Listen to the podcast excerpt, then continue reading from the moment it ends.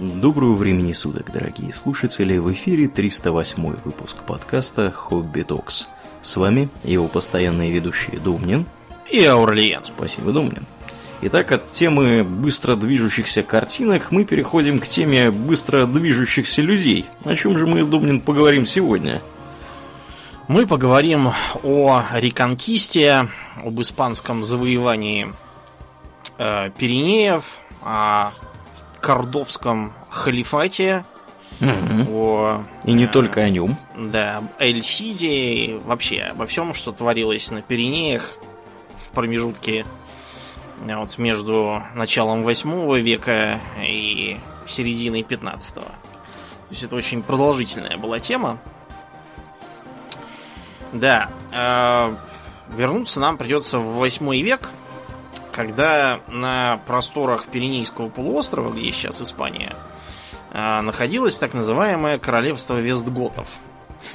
Да. Вестготы, давай напомним, кто эти люди вообще такие? И откуда Это они взялись? германский, Мгм. германский народ, э, ветвь э, общего готского вторжения, э, вот, которая отделилась и двинулась на просторы э, запада, западной части Римской империи. Вот они угнездились на территории юга Франции и современной Испании и Португалии. Причем надо сказать, что товарищи эти, они по всей Европе успели прокатиться, Ну, потому конечно, что, да. как мы все с вами знаем, готы, вообще германские племена, они э, в том вот понимании, так сказать, того, кого мы называем германскими племенами, они, в принципе, появились на территории современной Северной Германии, Потом они стали оттуда расползаться на юг Скандинавии и во все стороны. И среди прочих э, граждан, э, собственно, выделились вот эти самые готы, которые поперли, вообще говоря, на восток. То есть, если в основном остальные германские племена э, поперли на запад, на юг, на север, куда угодно, вот. а Эти товарищи поперли на восток. И, собственно, вот этот вот самый готский язык, это считается одним из характерных представителей восточно-германской ветви, которые, собственно, немецких языков, германских языков, которые мертва, так сказать, э, более чем полностью. И обитали они длительное время, вообще-то говоря, на территории, которая сейчас является, я так понимаю, современной Украиной в районе Крыма где-то. Вот э, в тех вот примерно вот пределах. И не от хорошей жизни они оттуда, по, так сказать, стали убираться, потому что их кочевники стали прижимать с востока. Гунны. Да, которые, которые много кого переселили в Европе, Ну, скажем надо прямо. сказать, что гунны, как считается, приехали аж с китайских границ. Да, хунну, где которые... были такие, да, хунну Да. со своим шаньюем Маде. Мгм. Вот. что И далеко, на- навели, шороху, навели шороху по всей Европе, и, собственно, вот готы чи- частично остались, остготы, да, частично поперли на запад от этих самых гуннов, спасаясь, и они прошли через, через все Балканы, и в конечном итоге оказались благополучно вот на территории юга Франции, современной, современной Испании. То есть это товарищи были, скажем, прямо очень решительные, потому что э, так путешествовать по Европе в те времена, это надо прям очень, очень иметь стальные, так сказать, тестикулы. Ну Да, ну, в общем, готы поделились на две половинки. Мгм. Одна вот западная понаехала в Южную Францию, современную Испанию и Португалию, а другая, восточная, понаехала на территорию севера современной Италии. Мгм, мгм. Вот, королевство Остготов существовало вплоть до разрушения э, силами Византии. Там приехал полководец Велизарий, всех там разогнал и на короткое время вернул исконные земли под контроль римлян, но дальше уже приехали ломбарды и Да. опять, опять все потеряли. Да, поэтому если вы посмотрите, например, на итальянцев, северные итальянцы от южных итальянцев отличаются разительным образом. Южные итальянцы все маленькие, такие Черненькие. черневенькие такие, да. Вот, э, а а северные итальянцы это здоровенные такие лбы, бородатые. Светлые. Светлые, да, не такие чернявые. В общем, сразу понятно, да. что этнически это не одни и те же люди, скажем да, прямо. Вот, говорят, правда, да, на различающихся диалектах, да, и вообще там, для северных всякие неаполитанцы и апулийцы это да. очень злой мамбет. Да, я имел удовольствие и с теми, и с другими пообщаться. Конечно, они прям очень по-разному выглядят, и по-разному даже у них менталитет разный. Ну вот, а mm-hmm. в Испании Вестготов тоже была, в общем, примерно та же самая картина, потому что, собственно, Вестготов там было процентов, ну, ну, 3, там, ну, максимум 5. От силы, там. да. Да, все остальное население это были кто? Во-первых, это были римляне, ну, этнические, то есть, да, всякие романизированные, сильно говорящие по латыни. Yeah. вот товарищи, исповедующие, кстати, ортодоксальное христианство, из которого потом вырастет католичество. А вот среди германцев э, было распространено арианство. Mm-hmm. Среди визготов в том числе. А кроме того, это были всякие автохтонные товарищи на севере. Баски, да, всякие странные племена такие. Типа кельтов, я подозреваю. Потому да, что у, да, у, например, у тех же самых каталонцев, у них в большом почете, я забываю, кто там, какой-то чуть ли не кельтский товарищ, который там пафосно превозмогал против наседающих римлян. И там сейчас получается комическая ситуация, он герой народного эпоса, при всем при том, что каталонцы, да, и вообще эти испанцы, они говорят на романском языке, на минуточку, да, э, в общем-то, являются являются носителями романской культуры, письменность у них, законодательство, все у них романское, а тем не менее вот герой э, народного эпоса, вот у них, значит, пафосно-превозмогатель такой вот кельт там был. Забыл я его имя, к сожалению. Да. Угу. Ну так вот, 6 и 7 века Вестготы посидели там у себя сравнительно мирно. И в начале 8 века до них докатилось арабское завоевание. Арабы к тому времени успели с некоторыми остановками распатронить Сусанитский Иран, оттяпать у Византии, Сирию и Египет, потом двинуться дальше на запад, в Северной Африке э, уничтожить королевство вандалов, угу. вот, которое там было, вот куда их занесло. Потом э, проехаться в современный Магриб, э, то есть северо-западную Африку, где берберы живут, э, быстренько их исламизировать. Угу. Ну вот, после чего начать присматриваться дальше, чего бы такого еще себе захапать. Значит, надо напомнить, как вообще протекало тогда формирование территории халифата. Значит, халифат распространялся с тем, чтобы э, приобрести больше земель, на которых можно собирать э, налоги, да, Потому что мусульмане налогов как таковых не платили. Не платили закят, то есть как бы чисто социальную такую десятину, угу. которая распределялась на, так сказать, всякие пенсии и пособия. А в казну предполагалось, что будут платить зимми, то есть не мусульмане, которые живут как зарегистрированные налогоплательщики, которые поначалу даже сохраняли вообще свое землевладение и все такое. А для как бы мусульман этнических арабов считалось, что это все не нужно, они будут только воинами. Такая каста. Потом у них, конечно, начало формироваться характерное такое э, мусульманское землевладение, феодальное, так называемое икта. Мы это как-нибудь отдельно обсудим, когда будем про феодализм говорить. Но, в общем, к моменту арабского завоевания Пиренеев там это еще не сложилось, так что э, как арабы этнические бедуины, так и арабизированные, исламизированные берберы присматривались, кого тут еще завоевать и обложить. А тут они смотрят в хорошую да. погоду, что-то видно. С другой Через стороны океан. моря, да. Угу. Вот. Кроме того, кроме того, э, их всячески подстрекали к нападению на Вездуотское королевство две группы лиц. Во-первых, это местные византийцы из Сеуты. То есть их там не всех, так сказать, Нет, извели. Еще не всех, да. Угу. Вот. Э, у местного губернатора византийцев э, были свои причины. Ну, во-первых, потому что до Византии далеко, и понятно, что ему никто не поможет, надо как-то налаживать взаимоотношения. А во-вторых, у него была личная такая, такой, такая обида была. Он свою дочь отправил, значит, чтобы там э, ее воспитали при Вестготском дворе в качестве, так сказать, установления связей.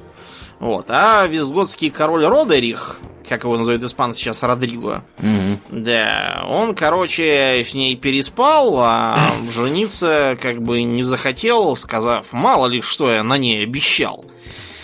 Ну, в общем-то, не удивил никого этим, я думаю, Да, кроме что- папаши этой Да, подруги. так что губернатор Юлиан стал наускивать берберов и арабов на вестготов. А кроме того, на, э, так сказать, э, берберы откликнулись на зов евреев, которые жили в Визготском королевстве, которых визготы всячески угнетали.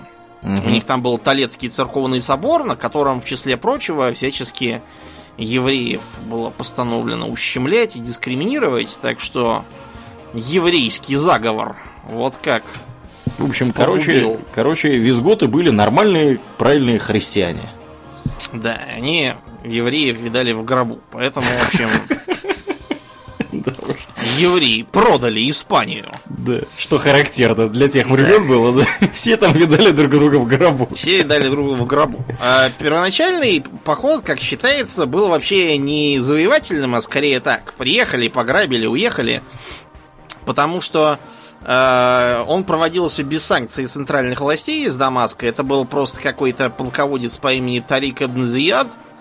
Вот, в честь этого самого Тарика, он был этнический бербер, как раз назван Гибралтар, потому что Джабаль ат-Тарик, гора Тарика, буквально. Мгм. Вот это вот, да, Гибралтар, короче, получился. Мгм. Вот, совсем небольшим войском он устроил пробный налет, вот, и, пограбив, вернулся обратно. Это воодушевило э, берберские контингенты, поэтому на следующий, вот, тысяч- э, на следующий 711 год э, Тарик уже с большим войском отправился э, на территорию Испании, стал там все грабить и захватывать. Вот, и в итоге, э, когда Родерих устремился ему навстречу, э, произошла битва при Гвадолете, про которую, честно говоря, мы ничего не знаем. Кроме всяких баек и басен, в которых рассказываются совершенно баснословные э, подробности про какие-то там 7 дней и 7 ночей, Бились они, которые да? они там Мгм. бились, да, это все, скорее всего, ерунда. Э, видимо, Родериха предали некоторые из его э, военачальников, с которыми у него там были всякие терки политические. И они то ли ушли, то ли пере- перебежали на сторону берберов. Ну, в общем, Родерих в итоге был то ли убит, то ли изгинул как-то. Короче, все, кончился Родерих. И на этом кончилось и Вестготское королевство. То есть все побежали кто куда по своим домам. Вот. Так что Толедо тоже вскоре пало. И следом за Толедо практически вся территория Испании, современной Португалии, перешла под мусульманский контроль. Остатки сопротивления христиан сохранилось на самом крайнем севере, в современном Астуриас Авьедо. Вот, это полоска земли такая по центру северного побережья Испании. Мгм. А кроме того, в Баскских горах, где Памплона, вот, ну то есть понятно, остались под контролем крестьян земли, которые черт знает где, в горах, докуда не доехать, не допрыгать, и Мгм. где все равно нечего грабить, поэтому мусульмане туда и не полезли. При этом надо здесь вот что понимать. Надо понимать, что разбежалась-то как раз верхушка феодальная, а Мгм. население христианское местное, которое... Где было, там и А, осталось. Да, оно осталось на месте, а куда оно побежит? У него, как бы, если оно куда-то побежит, оно сдохнет с голоду просто-напросто, вот и все. Да. Угу. Вот. И во главе э, недовольных как раз в Астурии стал какой-то воитель, по-латински записанный как Пелагиус. Пелагиус. Да, современные испанцы его называют Пелагио.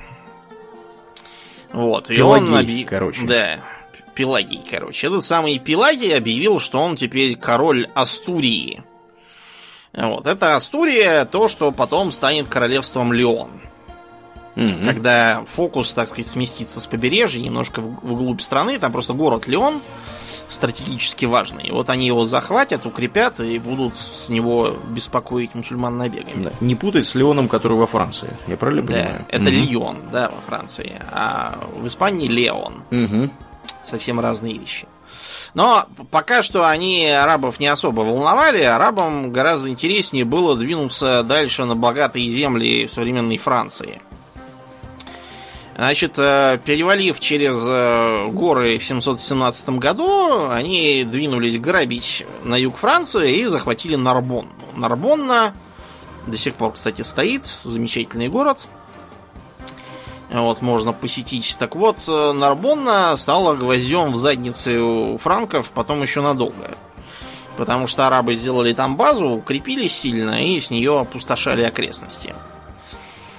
Эм, франкское государство тогда пребывало в очередном э, периоде развала на де-факто независимые уделы. И вот э, первым попавшим под раздачу стал аквитанский герцог Эд Великий – вот. Э, Эд с переменным успехом боролся с арабами. Ему удалось отбить нападение на Тулузу, э, один из его крупнейших городов, выгнать их обратно в Нарбонну.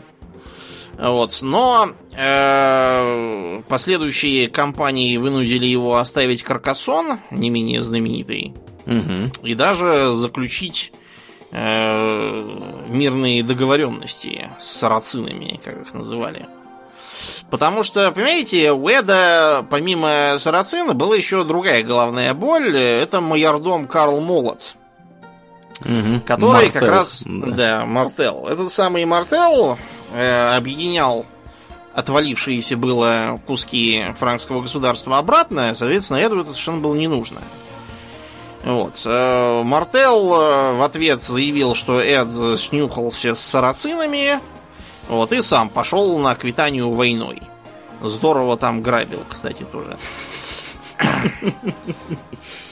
Да. Вот. Эд сильно, сильно негодовал и даже заключил союз с арабами о взаимопомощи.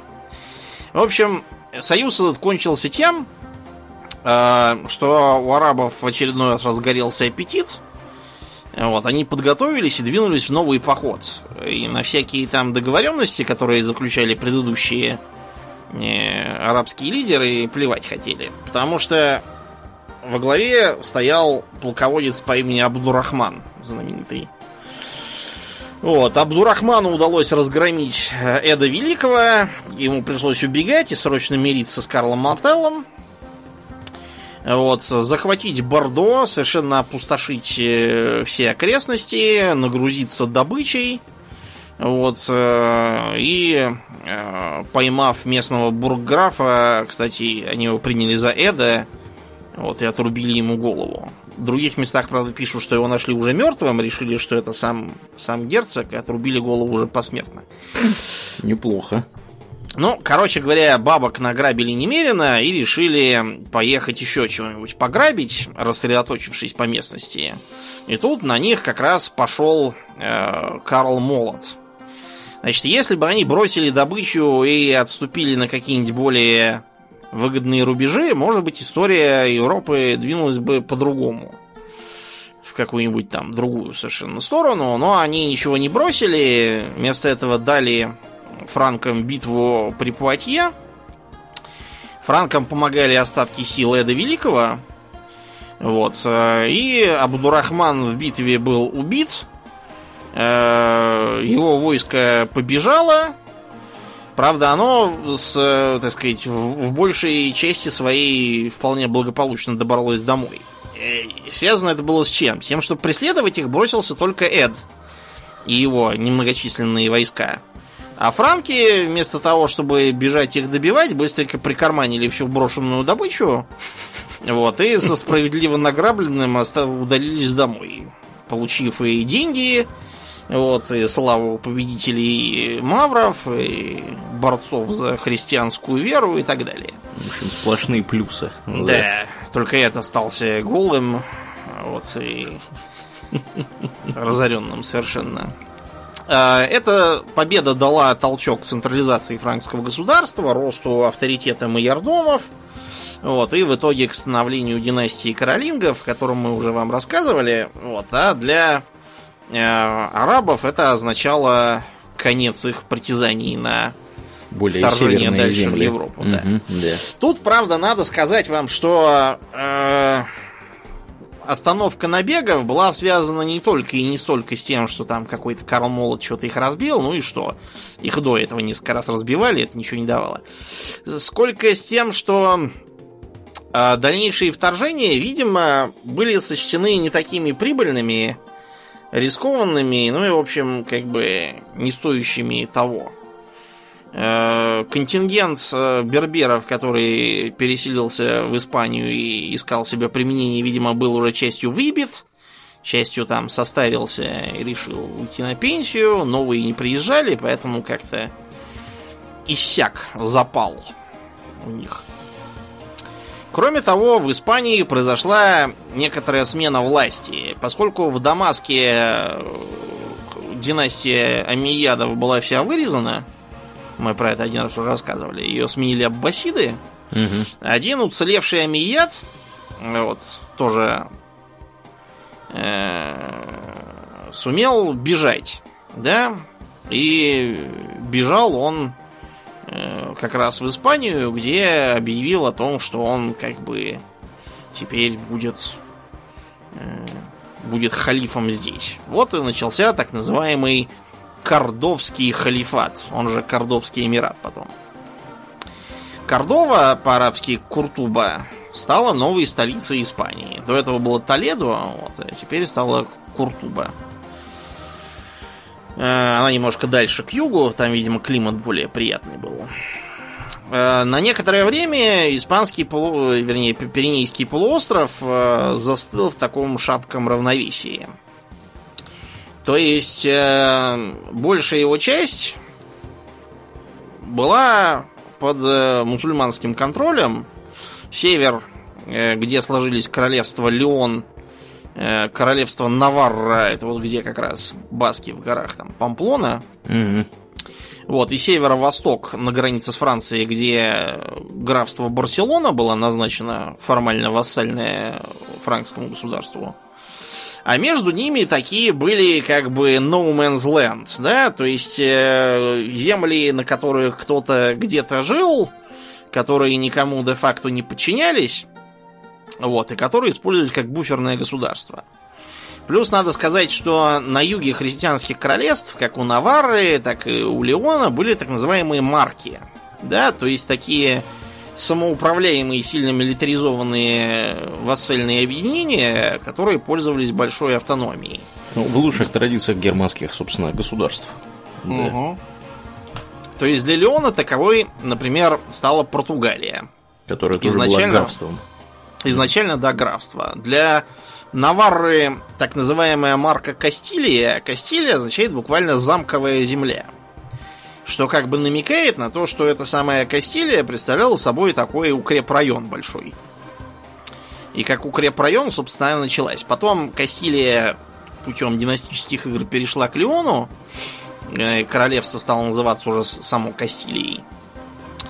Вот. А Барселона, формальная, подвластная Франкам, в конце 9 века от них откололась. Потому что там к власти пришел, э, ну, вернее, не пришел, а был назначен граф Вифред Волосатый. Он серьезно был волосатый. Волосаные, они, знаете, всегда были сомнительными. Неформалы всякие, да? Волосатые. Короче, этот самый волосатый Вифред объявил, что центральные власти франков, э, фра- просто франкское государство опять там скатилось в очередные междуусобные разборки. Помешать этому Вифреду было некому. Он сказал, что раз ему не помогают против сарацинов, то он теперь будет сам по себе. Объявил, что он теперь будет наследным. И плевать он хотел на центральные, так сказать, указания с назначениями. Так что вот началась, в общем-то, Барселона, Каталония, которая потом попала под власть королевства Арагон. Вот, изначально Арагон был маленьким таким горным государственным образованием к западу от Барселоны, а потом распространил свою власть на э, побережье, и в итоге Арагон и Кастилия, потом заключив династический брак и унию, э, основали, собственно, королевство Испания. Но до, это... до сих пор в Барселоне не потом. могут этого забыть. Да, до сих пор там то Пучдемон, то еще там чего-то угу. начинается. Э, ты будешь смеяться, даже был, эм, был целый император в Испании. Да ладно. Угу. Был такой Альфонсо VI, храбрый. Вот. Он чего-то ни с того ни с сего. А, да. Стоп, подожди, это не Альфонсо храбрый? Нет, это другой был, по-моему, Альфонсо. А, да, был, в общем, был такой прецедент, когда один из э, королей христианских объявил себя императором Испании, но это в итоге так ни к чему э, ни к чему и не пришло. Империя от этого не появилась там. Ну да, это просто была попытка, попытка так вот э, сделать, сделать себе повод для того, чтобы э, признавать вассальное положение как христианских, так и мусульманских меньших э, владителей э, империи так, кстати, не сложилось. Потом, конечно, Испанская империя уже воцарилась, когда они захватили Америку, но это уже как бы совершенно другая история. Ну так вот. А, и получилось вот такое вот э, на 700 лет такая линия фронта которая то сдвигалась к югу, то опять э, отхлынула, отхлынула на север, когда из Африки приезжали очередные подкрепления. Вот. Нам надо сказать тут что. Э, во-первых, несмотря на все рассказы про то, как там была святая война, вот, до победы полнейшей, и тому подобного, на самом деле для как мусульманских, так и христианских феодалов было характерное постоянное перебегание со стороны на сторону, заключение всяких там союзов, кто с кем, вот, периодическими объединениями с иноверцами против своих единоверцев. Да, так что там все было очень непросто и часто сводилось к тому, Э, какие соображения семиминутной выгоды общем, возобладали. Шла нормальная феодальная жизнь. Да. Скажем так. То есть там люди не по принципу, что мы тут с вами разные веры, да, стыковались или не стыковались. По принципу того, кому что выгодно. Кто тут, у кого хочет отжать кусок земли. Да. Да, ну так вот, э, типичный пример это знаменитый Эль Сид он же Эль Кампиадор. Вообще-то его звали Родриго или Руй, по тогдашнему Родриго Диас де Вивар. Это был такой кастильский рыцарь, вот, который получил от э, арабоязычных кличку Эль Сид. Это как бы ассейд по-арабски, то есть как бы господин уважительное такое обращение. Угу. А от э, испаноязычных Эль Кампиадор, то есть победитель, завоеватель, там, воитель, что-то такое.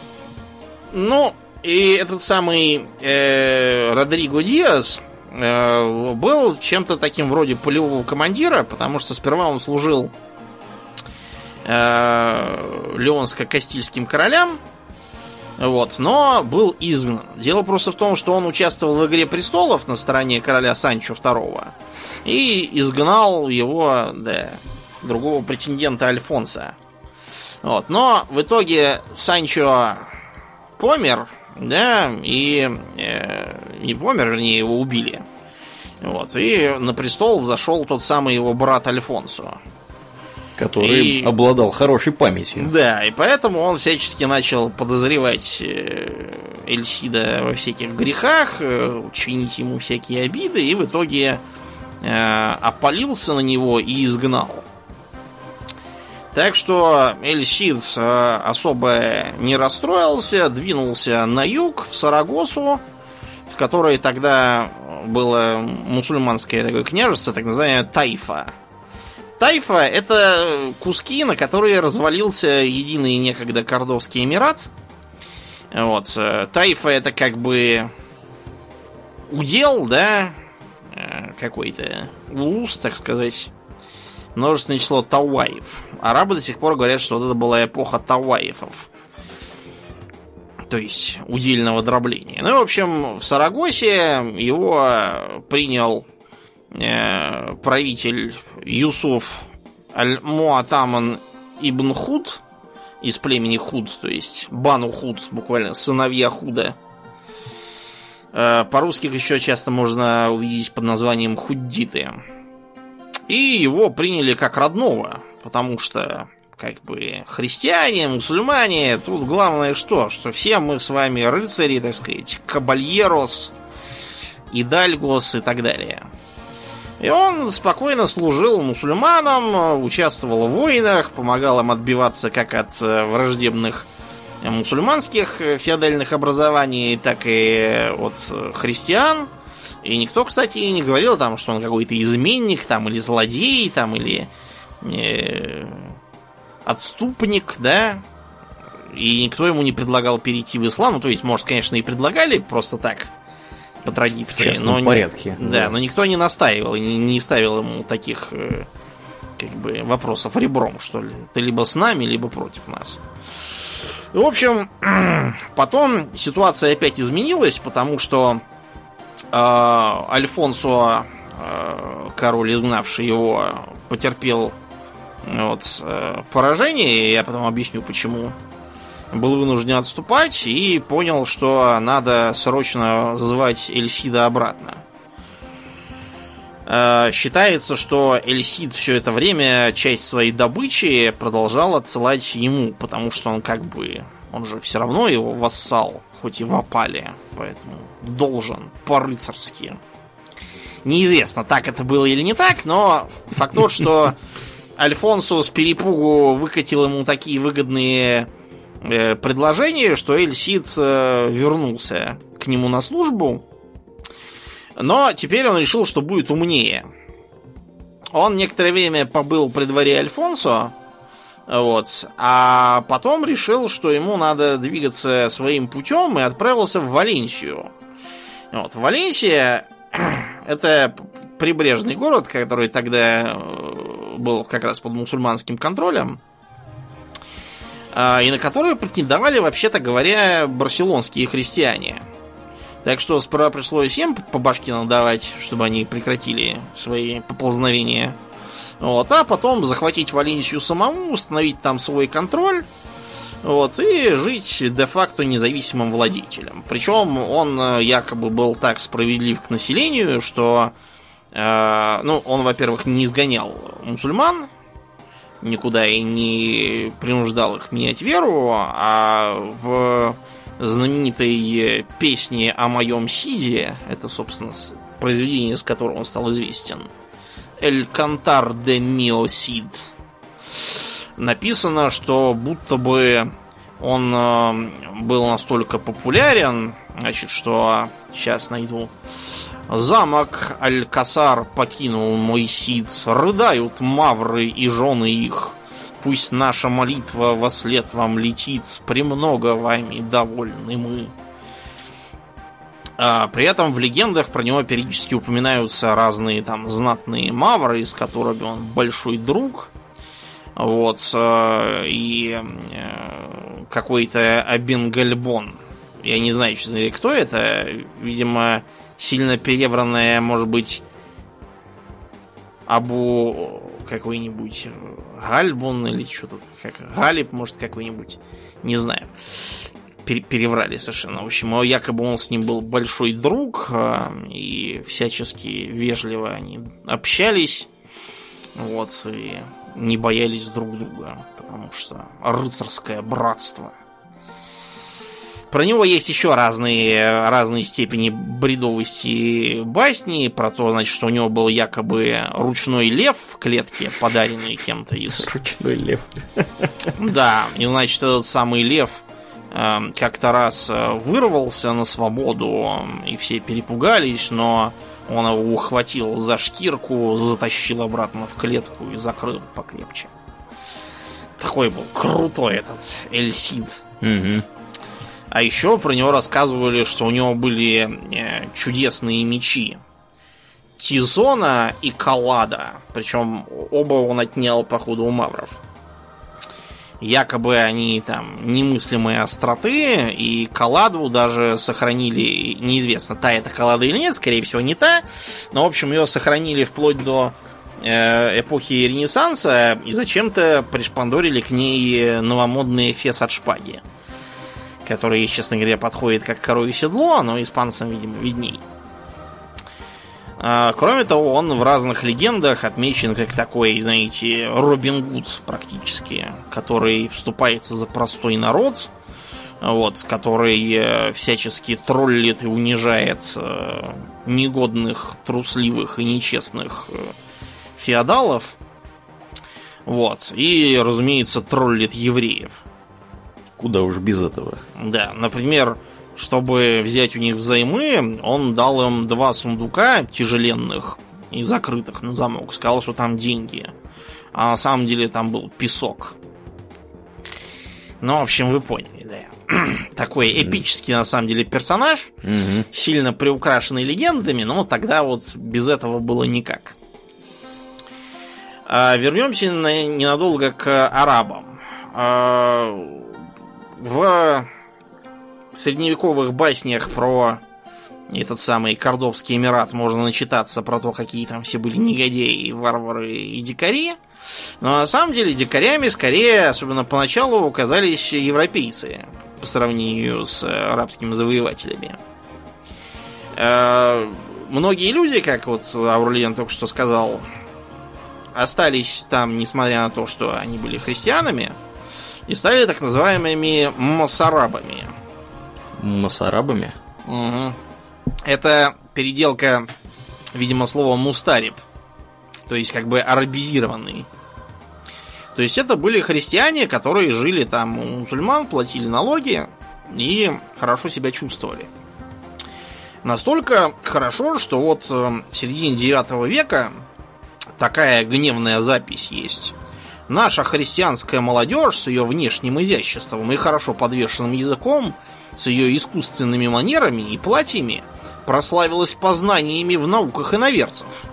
Отравленные арабской риторикой, они жадно хватаются за сочинения халдеев, охотно поглощают их, усердно обсуждают и распространяют сведения о них, восхваляя их со всем красноречием, забывая при этом о красоте литературы церковной. Они с презрением глядят на истоки церкви, берущие начало в раю. Увы, христиане столь невежественны в собственных законах, латиняне уделяют так мало внимания собственному языку, что во всей христианской общине едва ли найдется один из тысячи, кто сумеет написать письмо, расспросить о здоровье друга. Зато есть бесчисленное множество таких, кто будет важно рассуждать на халдейском языке, употребляя сложные риторические фигуры. Они даже могут сочинять стихи, где каждая строчка кончается на одну и ту же букву, и демонстрируют в них большие красоты и большее метрическое мастерство, чем сами иноверцы. Вот какие негодные христиане были. Распустились совсем. Да. Ну, потому что в 9 веке действительно у арабов были все козыри на руках. У них была действительно развитая культура, были замечательные традиции стихосложения. А, Они успели привнести уже свои новшества в архитектуру, которая, между прочим, в Испании до сих пор э, представляет собой одно из культурных сокровищ страны. Да, да, да. Это так называемая мавританская архитектура. Мгм. Типичный пример, можно съездить в Кордову современную и посмотреть вот на э, кор- кордовскую мечеть, которая была как раз тогда э, заложена. Они ее называют сейчас Мискита. Замечательное строение, такое вот с э, двором. То есть, э, я вот сейчас смотрю фотографию, я вижу, что это совершенно явно э, подражание замечательной мечети Амияда в Дамаске. Мы ее уже несколько раз упоминали. Или можно, например, съездить э, в Гренаду, последний, так сказать, рубеж мавританской власти, и посмотреть на замечательный дворец Альгамбра. Э, Такой вот прямо как в сказках «Тысячи одной ночи», но видно, что э, укрепления у него, они такие, знаете, скорее вестготского образца. То есть тут такое э, смешение стилей. Вот. Э, кроме того, э, благодаря маврам там получили распространение алькасары. А это что? Ну, это тоже такой как бы укрепленный дворец, укрепленное поместье. Самый известный Алькасар в Севилье. Мгм. Вот. Э, В Алькасаре потом жили неоднократно испанские короли. У них был типа дачи. Ну и вообще важной резиденции. Летняя Его, дача. конечно, Мгм. да, его изрядно переделали, но э, как бы основные мотивы сохранились. Там замечательные красоты зданий. Я вот хочу съездить в Испанию. Для меня, наверное, там самое интересное будет это именно мавританская архитектура. Ну, в общем. Севилья, Кордова, Гренада. Она же Мгм. Гранада. Да. Мгм. Да, то, что не сломали. Э, Кроме того, в мусульманской Испании процветало занятие философией, наукой и разным другим. Причем вот философия довольно долго задержалась, когда уже э, мусульманская Испания была в упадке. Вот, но тем не менее э, личность, по крайней мере, одного из э, ученых мавританских оказала очень серьезное влияние на тогдашнюю европейскую философию, схоластику и даже богословие. Вот. Был такой в XII веке Абу Аль-Валид Мухаммад ибн Ахмад Аль-Куртуби, то есть Кордовский, да? Которого часто называли просто Ибн Ружд. А европейцы этот самый Ибн Ружд переделали в Аверроэс. Ну, примерно как э, они Ибн Сину переделали в Авиценну. Мгм. Так вот, этот самый Ибн Ружд, он не первый Ибн Ружд знаменитый. Его еще по-арабски называют часто э, Ибн Ружд Аль-Хафт, то есть Ибн Ружд внук, потому что там был еще э, Ибн Ружд дедушка. Вот. Они были из династии э, факихов, то есть правоведов, э, судей, они работали кадиями, и э, духовных лиц. И он, и его папа, и его дедушка были муфтиями в Кордове. Причем не какими-то там захудалыми, а вот в той самой мечети замечательной.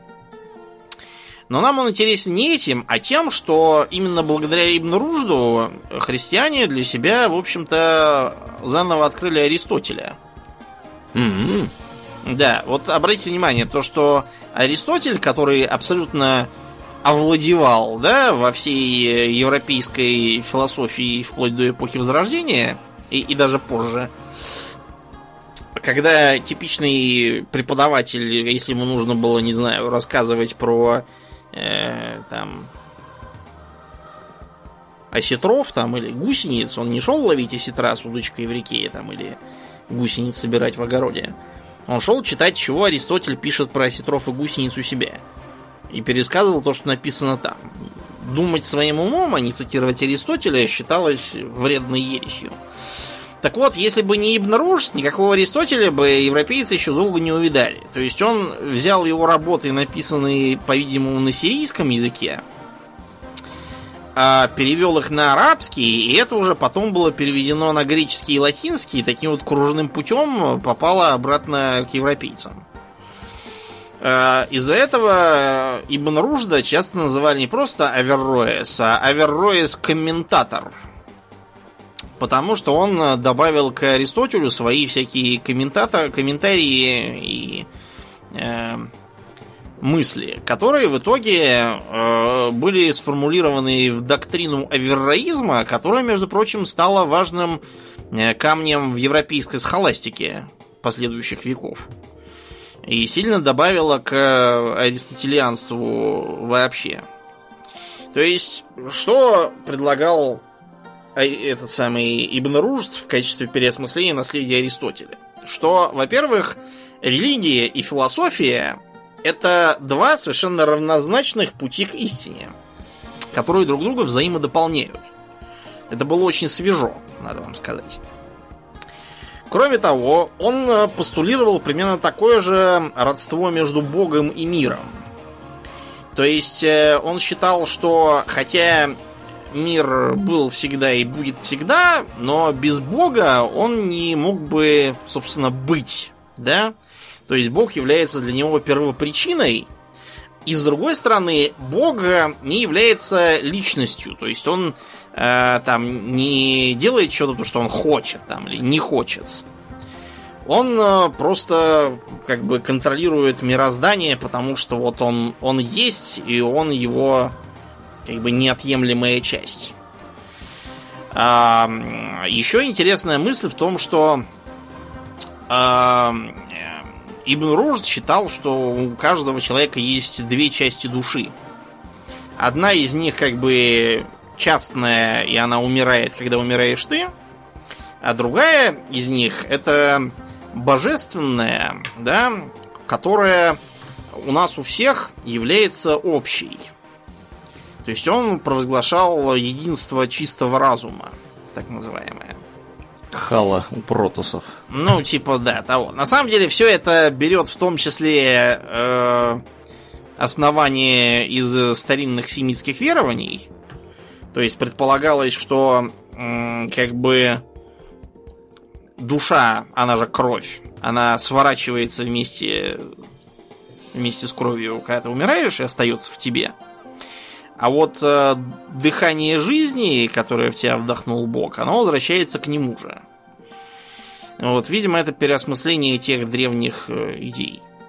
Ну и он даже немножко поработал над э, созданием теории утопического государства, в котором правит э, мудрый халиф, который является гарантом Конституции. Ну, то есть шариата, но он имел в виду шариат не в узком смысле, а в смысле вообще как бы закона основного. Вот. И э, таким образом получится некая Мадина Фадиля, то есть праведное государство. И предполагалось, что это самое праведное государство восстановит э, времена праведных халифов. Вот. В общем, знатный был, конечно, философ. И интересно, что Джордано Бруно, который попал на костер в итоге за свои высказывания, он во многом вдохновлялся теориями Ибн Ружда. Правда, он и своего тоже много всякого добавил. И тем не менее, несмотря на эти замечательные достижения, э, Кордовское государство ожидал крах. Причем крах весьма скорый. Дело было в чем? Э, в том, что основой этого государства были э, несколько совершенно неродственных друг другу социальных общностей. Первое это, разумеется, вот эти самые масарабы, то есть э, э, этнические всякие латиняне, христиане, да? Второе это берберы, которые при этом э, поступали такими неравными волнами. Те берберы, которые приезжали пораньше, они уже успевали, так сказать, обандалуситься и попритихнуть. А новые берберы, наоборот, были пассионарными, хотели для себя деятельности, жизни, войны, добычи. Вот. И чувствовали себя обделенными и даже, можно сказать, дискриминируемыми по своему национальному признаку. А к этому добавлялись еще так называемые сакалибы. Сакалибы это буквально означает славяне. Славяне? Неожиданно, да? Они, они-то что там делали? Ну, допустим, славяне эти были такие довольно сомнительные. Просто, понимаешь, как бы на Ближнем Востоке само слово сакалиб или саклаб, оно вообще означает как бы иноземный раб. Понятно. Вот, в Венеции мы с тобой были, мы пробегали мимо Риас Кьявона. Да.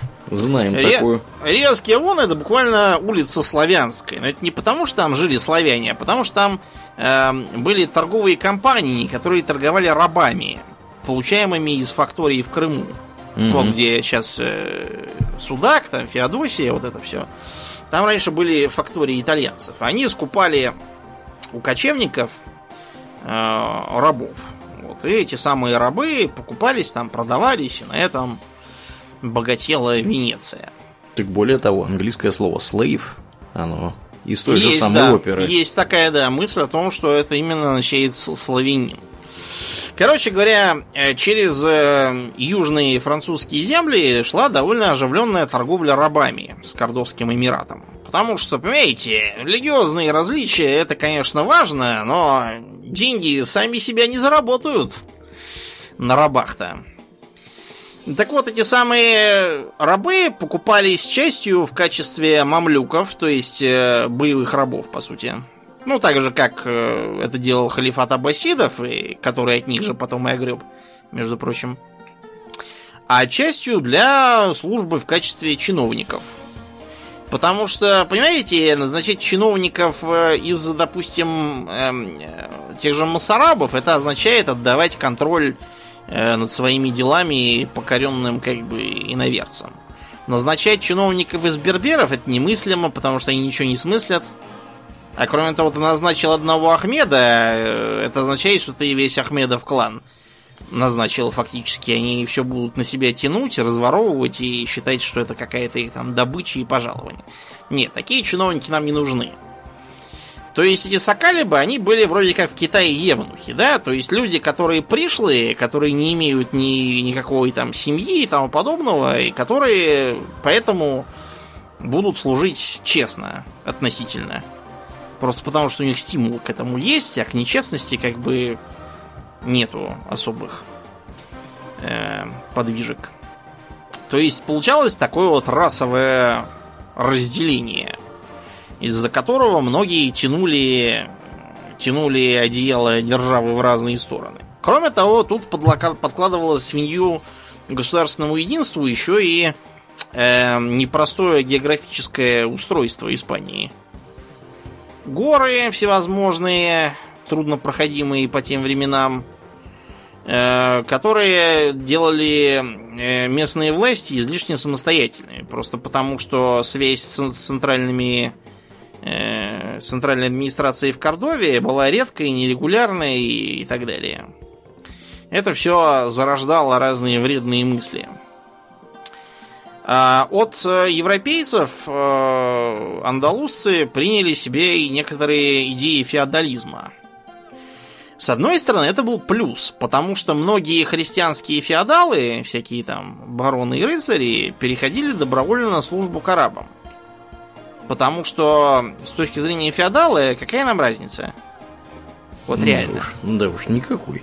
Никакой, абсолютно. Э, все рассказы про веру царя и отечества это далеко и не про нас. А нам жить надо вот здесь сейчас. Э, кроме того, накладывалась такая проблема, как то, что эм, ислам в Северной Африке, он всегда был таким нестабильным. Дело просто в том, что берберы это народ очень специфический, и у них ислам э, каким бы там э, суннитским, там он ортодоксальным ни был, он всегда э, немножко особенный. То есть э, для берберов, например, характерен культ святых. А вообще для ислама святые это как бы не очень органический элемент. И это нечто такое вроде народной религии, да? То есть это не официальный культ, как у христиан. Угу. Так что э, с берберами тоже часто были всякие религиозные терки и разборки. Я чуть позже объясню, во что они вылились. Еще одна проблема была в том, что в стране получалось как бы две общности, низшие и высшие. Э, и ни одна из этих общностей не была заинтересована в едином э, Кордовском Эмирате. Потому что низшим вообще на все наплевать. Какая им разница?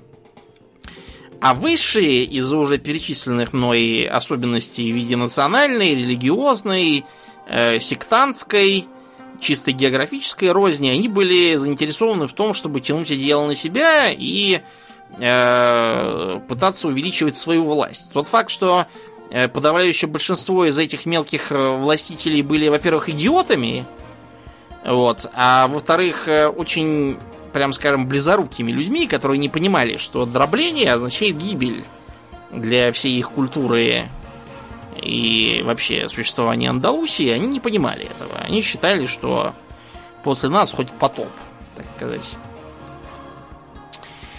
Вот, поэтому Кордовский Эмират стал дробиться на вот эти вот тайфы, таваев, э, которые четко делились на э, таифы берберские, таифы э, соклапские вот эти самые, и тайфы андалузские.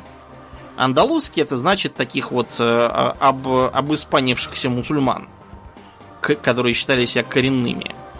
И видно, что там по ним такая географическая есть рознь. То есть, например, берберские тайфы это фактически все южное побережье. То есть, где ближе к Африке, родной своей. И вот, вот это вот э, расползание постепенно привело к тому, что верховный правитель, который стал чисто номинальным, перестал именовать себя халифом. Таким образом отказался от духовного авторитета. Это было еще одним толчком к крушению мусульманской Испании. Итак, э, ожившие и воспрявшие христиане начали теснить мусульман, стремясь сбросить их в море и вытеснить обратно в Африку. Но им было не суждено это сделать, потому что в XI веке в Африке произошло очередное бурление, приведшая к формированию империи алмаравидов. На самом деле, конечно, никакие не альмаравиды. Это просто очередная латинизация. Альмаравид это криво переведенное слово э, альмурабит. Ты знаешь, какая столица у королевства Марокко? Забываю всегда а, Рабат. Рабат, точно, точно. Так вот, Аль-Мурабит и Рабат это, в общем-то, однокоренные слова. Рабата означает как бы вязать, связывать, объединять, э, делать единым, стреноживать. Слово рибат вообще означает коновязь, например, а также постоялый двор – вот караван-сарай, то есть имеется в виду такой. Угу. Так что Рабат, который столица королевства Махариб, как оно называется на самом деле, это вот как раз, видимо, на месте караван-сарая и построенное нечто. Так вот, Аль-Мурабит может обозначать не только тот, кто живет на, в караван-сарае, хотя это тоже важно, потому что караван-сараи были для э, них важной такой базой. Это может так означать и связанные, так сказать, одной целью, искованные одной цепью. Это также может означать и дозорные, стражи. Короче говоря, э, это такая была э, харизматическое, харизматическое движение э, суфиев среди берберов, вот, которая зародилась в Западной Африке и э, в итоге сформировала такую вот э, религиозную армию подвижников, которые считали, что следуют учениям Абдаллаха ибн Есина. Это был такой э, богослов, который пытался эм, обновить, так сказать, э, ислам в Западной Африке, избавить его от всяких там перегибов на местах. Вот. И, кроме того, э, объединить племена под властью Махди. Да? Махди это как бы мессия, но вообще Махди это не обязательно именно мессия, это может быть просто такой э, мини-пророк, да, неспосланный. Как правило, Махди обозначает пророка в политическом смысле. А в каком еще он бывает? Ну, я имею в виду, что этот самый Махди это такой пророк, который обязательно подразумевает революцию, войну там. Вот э, э, понятно. Угу. Да. Так вот, э, мусульмане Испании, получившие по башке от уже упомянутого Альфонса VI Храброго, э, вот, э, в ужасе воззвали на помощь вообще во все стороны, в какие только можно.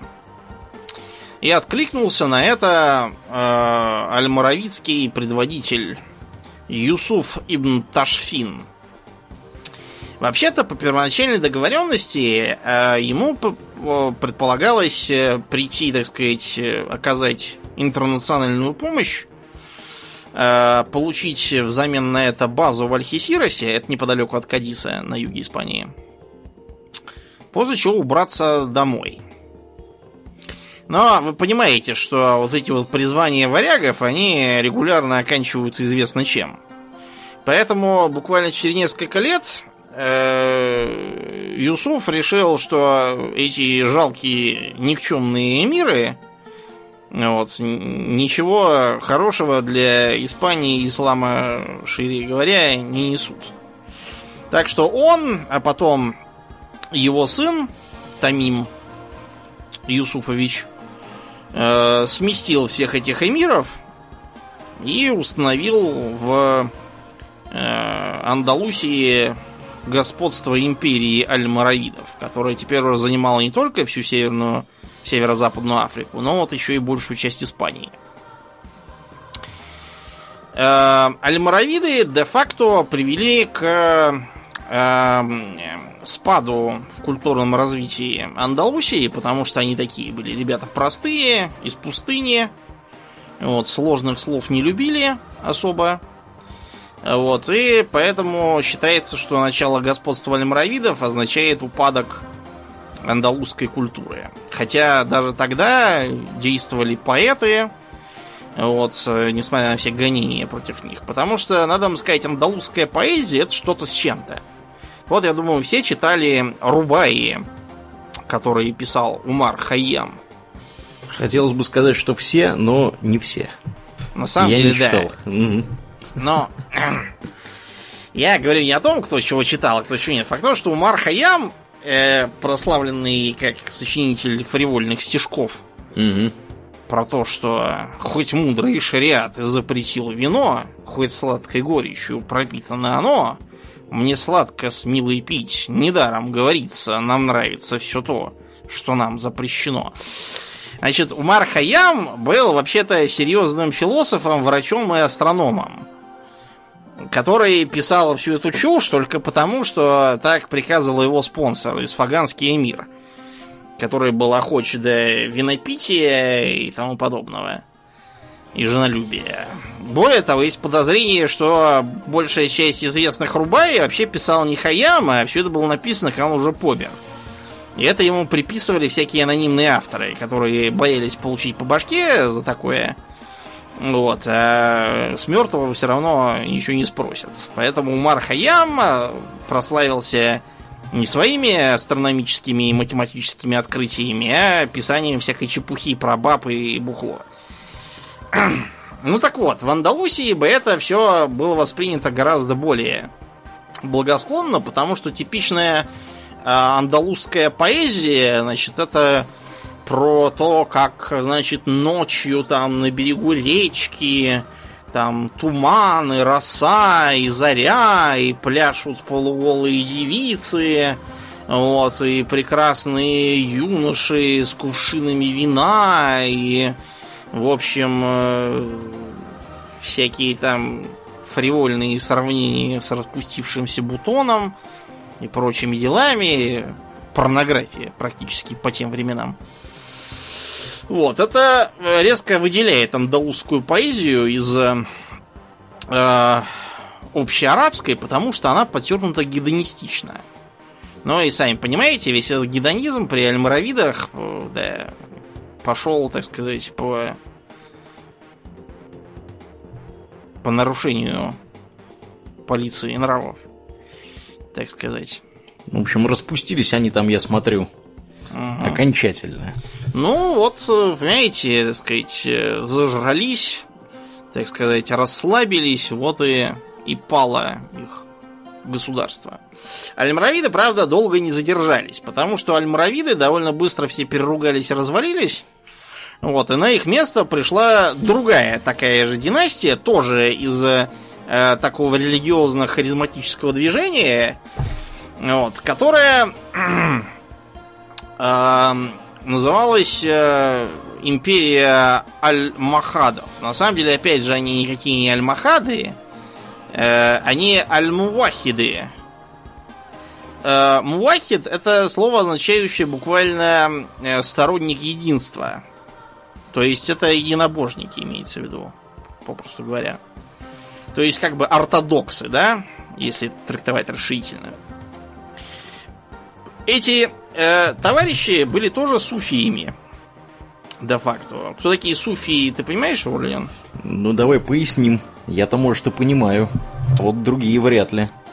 Суфии – это интересное такое мистики-философское течение в исламе, которое предполагает э, нечто вроде медитации, э, познание Бога и вообще бытия через личное мистическое откровение в ходе этой самой медитации.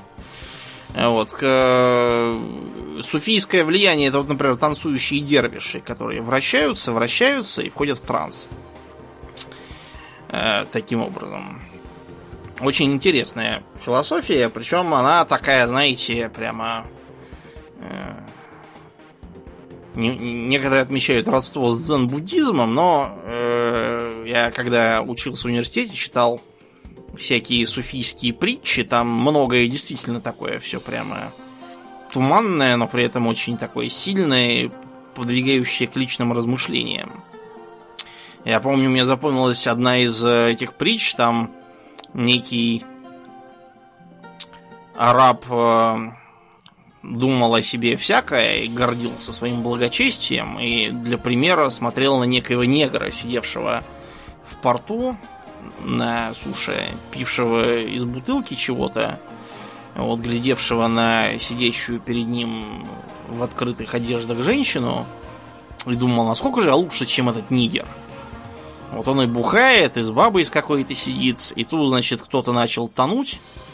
Э, негр бросился и вытащил его, а потом подошел к этому арабу и сказал, в бутылке вода, это женщина моя там сестра или мать, там в разных редакциях разные. А тебе надо меньше о себе воображать. Вот что. Да. А, дело просто в том, что суфии, они еще и сторонники аскетизма. Правда, аскетизм у них такой специфический, он не подразумевает самобичевания излишних. Это, кстати, у шиитов встречается. У суннитов почему-то нет. Так вот, а вместо этого там такой, э, скорее, в виде подчеркнутой бедности и пренебрежения вещами. Есть дервиш теоретически не должен даже говорить там «мои сапоги». Он должен просто сказать «сапоги». Как бы намекая, что в случае, если кто-то у него их попросит, то он их обязан ему отдать по правилам. Короче говоря, альмахады сменили альмаравидов, и им опять же удалось приостановить прогресс реконкисты э, и занять весь юг Испании. Но в итоге и их держава тоже начала шататься, просто потому что в Северной Африке начались волнения против них, и Испания стала очень быстро сперва второстепенным фронтом, а потом и вовсе потерял для них ценность, они оттуда ушли. И таким образом, а, последним, правда, очень долго протянувшим оплотом мусульман в Испании стала Гранада, в которой угнездилась династия Насридов. Был такой Мухаммад ибн Юсуф ибн Наср, который, вообще-то, будучи просто каким-то полевым командиром, сумел захватить Гранаду в 13 веке и э, воспользовался своим уникальным стратегическим положением. Почему вот Гранада столько времени протянула, что ее аж в 15 веке только захавали? Дело в том, что с одной стороны Гранада признавала себя э, вассальными по отношению к Кастильским королям. И то есть они платили им дани, как бы были не совсем враги таким образом. С другой стороны, а, они э, старались э, не тереть связи с Северной Африкой. Как бы намекая, что в случае чего они как свистнут, да как понаплывут берберы опять из-за моря, так только вас и видно будет, убегающих в Астурию. С третьей стороны, с североафриканцами он старался держать некоторую дистанцию, понимая, что они в случае чего, так же как альмаравиды когда-то как приедут помогать, да так и останутся. А его попросят на выход с вещами. А, ну и, наконец, ему помогало то, что Гранада это очень удачно расположенная была территория, которая была, с одной стороны, самодостаточна экономически. Там были богатые города, полные ремесленников и купцов. Там была э, очень э, удачная для сельского хозяйства почва и климат, благодаря чему там было прямо, прямо чудеса были тогда агротехники, интенсификация сельского хозяйства по меркам средних веков вообще немыслимый прогресс. Вот, э, поэтому было много денег, можно было нанимать наемников, чтобы отбиться от кого угодно. Вот, и вот так они до 15 века и дожили, пока, наконец, э, Кастилия Арагон не решила, что пора завязывать с мусульманской Испанией.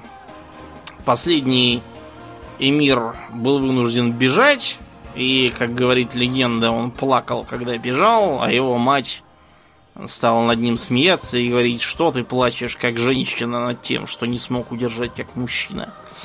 На самом деле, скорее всего, это бред. Обидно говорила. Да, дело просто в том, что то же самое рассказывали про случившееся за 200 лет до этого, даже больше, э, падение Хорезмского шахства под ударом монголов. И что якобы последний шейх Алладин Мухаммад, э, бежавший, получил такую же отповедь от своей мамаши. Которая, кстати, и была одной из причин падения его шахства со своими неумеренными амбициями, своими тупорылыми родственничками, кто бы говорил.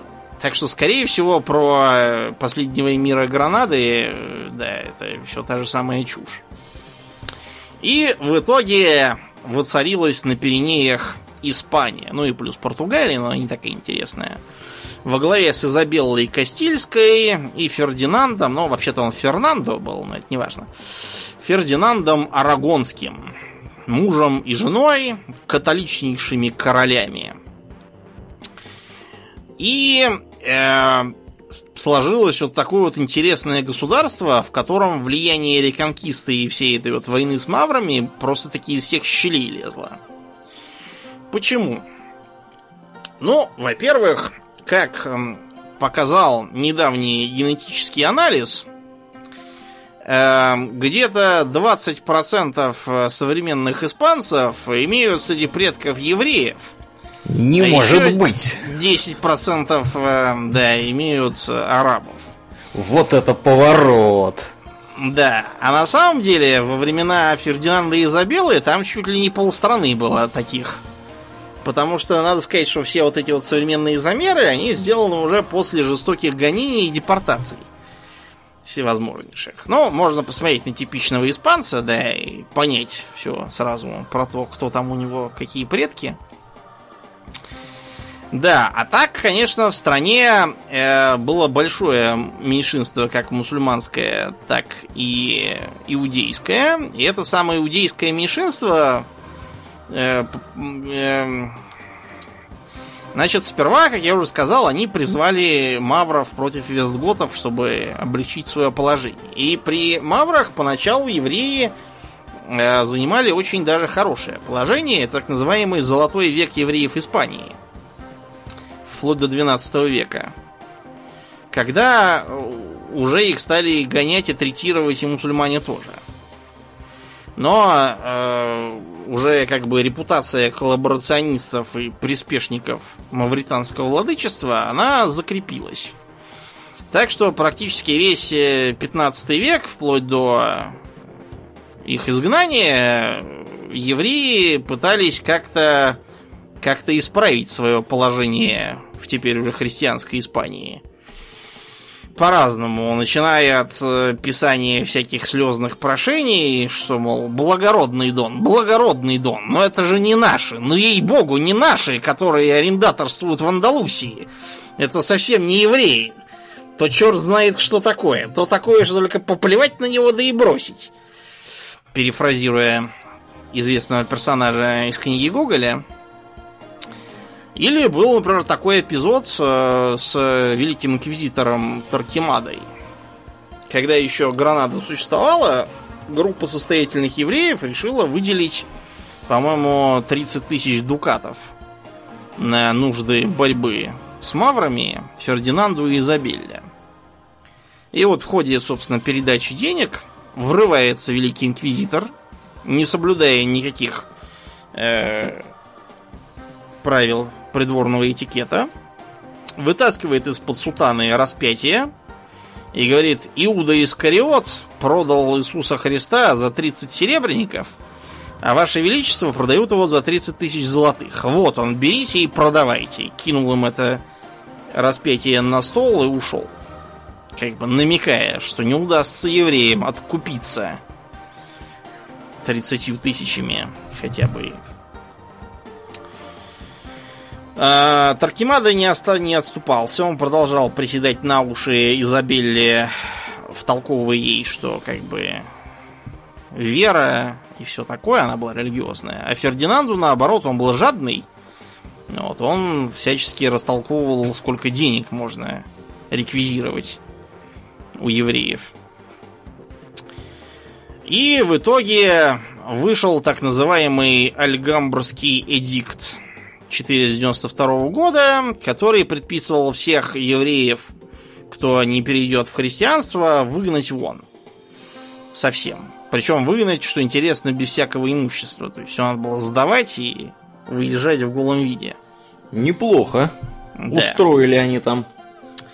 При этом э, интересно еще и то, что многие евреи, они под нажимом властей приняли католицизм, но приняли они его чисто формально. То есть это были так называемые марраны. Надо вам сказать, что э, слово марран, оно как бы... Ну, есть теория, что это от э, слова заблуждение, вот. Но есть еще теория о том, что оно связано со словом свинья.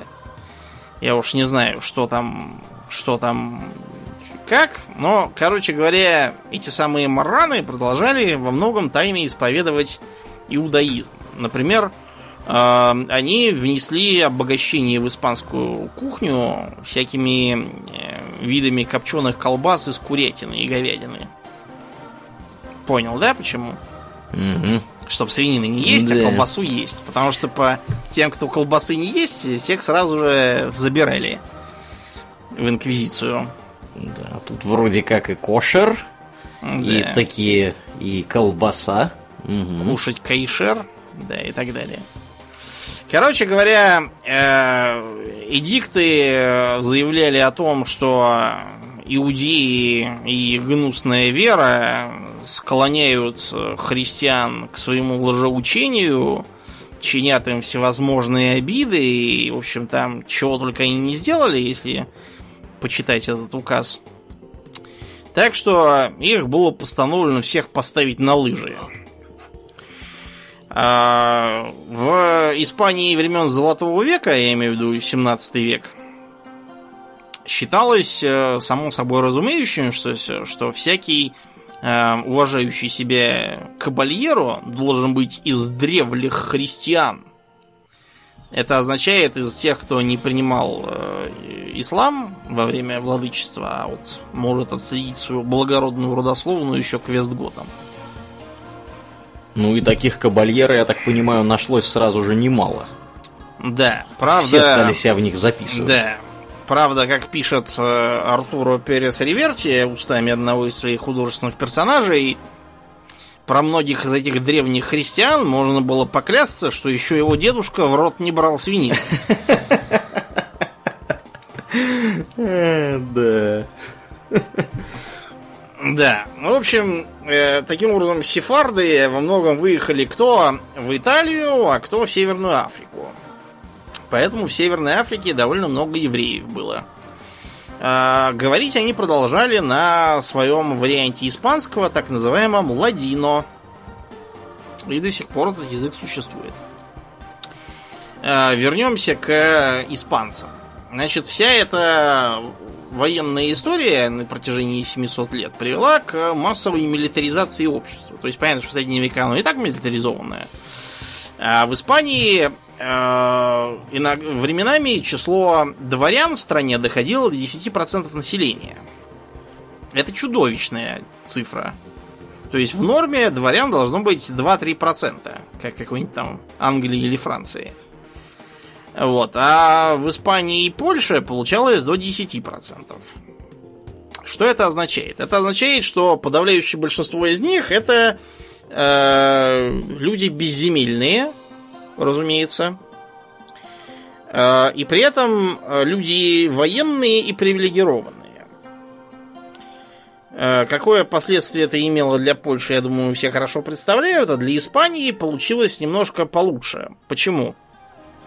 Потому что э, за счет реконкисты в стране э, феодализм как таковой довольно быстро был изжит на сравнительно, как бы изменен на сравнительно централизованное устройство общества.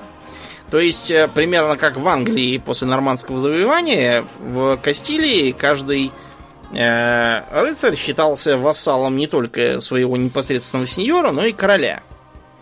Это сыграло положительную роль в централизации и объединении страны, но э, это же привело к тому, что в 16 веке, когда средние века кончились, и мавры вместе с ними, оказалось, что в стране огромное количество э, даже уже как бы не рыцарей, а просто боевиков, по сути, которых непонятно куда девать. Которые занимаются кто разбоем, кто еще чем-то, кто пытается записаться на службу, и кому приходится платить жалование. Так что эти граждане все быстро нашли себе занятие где?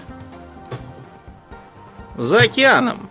Ага. Да, и вот все эти конкистадоры, которые поехали гасить ацтеков, инков, майя, еще там кого, и захавали в итоге всю Южную Америку, исключением Бразилии, а потом еще вон эти самые Филиппины тоже в придачу, и Мексику в северной. Вот это как раз и есть последствия 700 лет войны. Большой, большая прослойка военных, которые не связаны ни владениями, ни жалованием, готовы ехать хоть куда. Лишь бы там были бабки, и можно было кого-нибудь мочить. С другой стороны, это же привело к тому, что в Испании совершенно не развивались э, ремесла, производство, капитализм, да, то есть Золотой век Испании, мы про него подробнее поговорим, это такое трагическое сочетание, с одной стороны, э, воинского гонора и блестящего развития искусств, живопись, литература, поэзия, скульптура, все это. И не менее трагического э, упадка экономики, э, инфляции, э, полного отсутствия организованного производства, импортного дефицита, неоднократных банкротств и дефолтов. В общем, катастрофа экономическая вышла. А еще интересный момент в том, что Испания из-за реконкисты очень долго смотрела внутрь, так сказать, своего полуострова Пиренейского. И за счет этого стала по своему духу глубоко континентальной державой.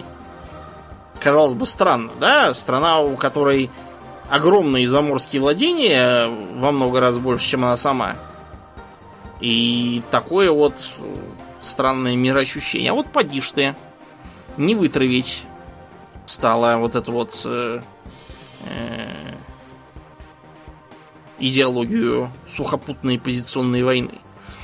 Доходило до смешного. Например, в 17 веке, э, взойдя на какой-нибудь испанский галеон, возивший золото и бриллианты из колонии домой в Испанию, вы обнаружили бы, что на нем какие-то странные пушки. Если у голландцев и англичан морские орудия были на таких специфических лафетов, да, я думаю, все представляют корабельный лафет. Низенький, с маленькими такими колесиками деревянными. Э, для того, чтобы он был, во-первых, компактный, во-вторых, чтобы облегчить проблему с откатом после выстрела чтобы ускорить заряжание и тому подобное. А на испанском корабле типичное орудие имело огромные колеса и лафет, как у полевой пушки. Почему?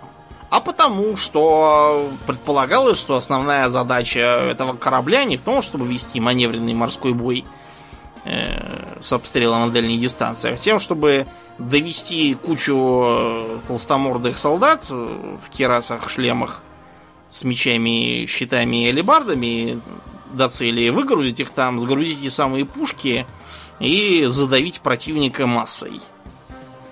такая вот странная для колониальной державы чисто сухопутная э, школа мысли на войне и на флоте. Да, ну и надо сказать, что испанцы были вообще, конечно, очень крутыми в сухопутных всяких операциях, потому что они придумали, ну, точнее, наверное, придумали, конечно, не они, но они, в общем-то, довели до совершенства э, все эти средневековые тактики боя терциями, да, Да. когда у вас э, здоровенные колонны, которые там алебардами ощетинились и копьями во все стороны, алебардами там, конечно. И самое офицеры. главное, что в них целая четверть это люди с огнестрельным оружием. Да, да, да. Вот. И они прямо рвали всех подряд. По всей Европе, там направо и налево ходили и избивали в мясо практически всех. Нидерландцы от них пытались 80 лет отбояриться. 80-летняя война. Да, еле- еле-еле удалось им в итоге независимость удалось, причем получить. не Мгм. всем, да. Бельгийцы, кстати, так и остались. Мгм. Они довольно поздно получили. Ну Да. и, наконец,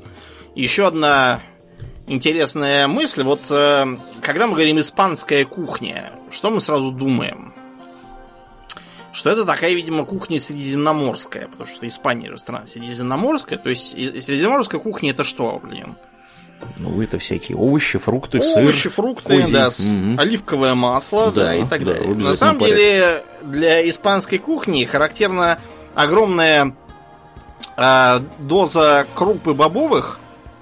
Э, они чуть ли не единственные во всем Средиземноморье из европейцев, я имею в виду традиционных, которые используют в больших количествах нут, турецкий горох, да? Мгм, мгм. Вот, они э, любят всевозможные э, похлебки, густые рагу и тому подобное. э, и э, кроме того, у них оливковое масло пошло в ход только уже в современности. Еще в начале 20 века типичным э, кулинарным жиром было свиное сало.